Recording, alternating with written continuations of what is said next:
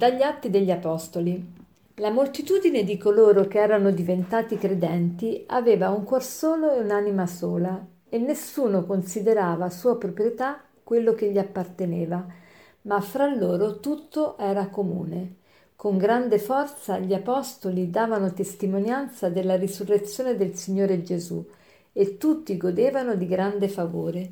Nessuno infatti tra loro era bisognoso, perché quanti possedevano campi o case li vendevano, portavano il ricavato di ciò che era stato venduto e lo deponevano ai piedi degli apostoli. Poi veniva distribuito a ciascuno secondo il suo bisogno. Che bella descrizione il Signore ci fa attraverso San Luca della prima comunità dei credenti. Ci dice che avevano un cuor solo e un'anima sola.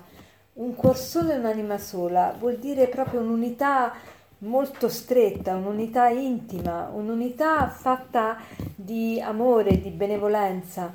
E avere un cuore solo, un'anima sola, ovviamente non vuol dire avere sempre le stesse idee, sentire sempre allo stesso modo, giudicare sempre secondo gli stessi parametri, perché è impossibile, ognuno ha la sua mentalità, il suo background, le sue difficoltà, la sua storia, eh, i suoi desideri ma avere un cuore solo e un'anima sola comporta il voler essere uniti all'altro a livello di volontà e quindi comporta essere animati dall'amore, essere animati dallo Spirito Santo. E se lo Spirito Santo anima ciascuno di noi, l'unità si, si fa per forza perché è lo Spirito Santo che ci unisce, è l'amore di Dio che ci unisce. Quindi per essere un cuor solo e un'anima sola dobbiamo veramente far agire in noi lo Spirito di Dio. Tuttavia possiamo aiutare questo Spirito di Dio anche con qualche espediente umano.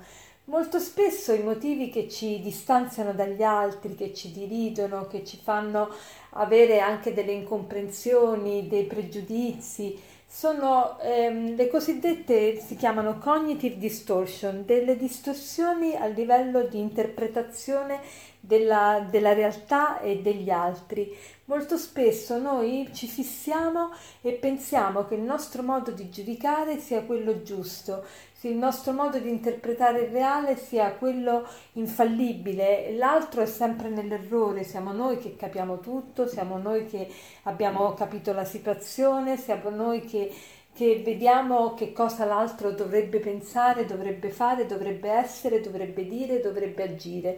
E, e, quindi abbiamo queste interpretazioni distorte della realtà che ci impediscono talvolta di fare questo passo di avvicinamento verso il fratello.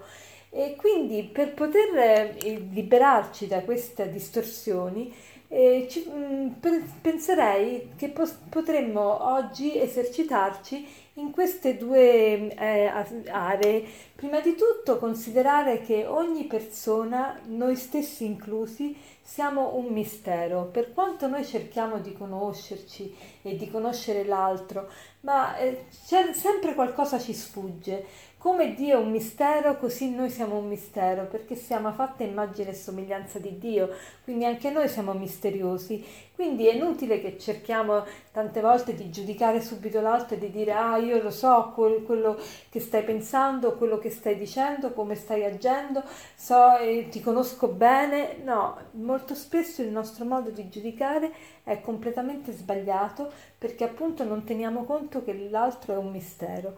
E poi un'altra cosa possiamo, su cui ci possiamo esercitare è la misericordia, cioè fare un, un patto di misericordia all'inizio della giornata, ossia avere quello sguardo che, verso il fratello di comprensione, di dire ma io non so veramente e di fronte a, alla, alla, tua persona io devo soltanto eh, avere rispetto, avere rispetto e avere tanta cortesia e misericordia perché tutti sbagliamo, tutti possiamo dire cose o fare cose che magari non quadrano, ma tutti abbiamo diritto di questo sguardo di benevolenza e di amore che ci dà sempre la capacità di ricominciare da capo ogni giorno. Quindi per... Ehm, eh, per essere concreti, oggi per poter costruire questa unità, per poter essere un cuor solo un'anima sola, esercitiamoci nella misericordia e nel rispetto del mistero dell'altro. E così giorno dopo giorno costruiremo questo amore di Dio, eh, cioè ci faremo animare da questo amore di Dio anche in maniera molto concreta.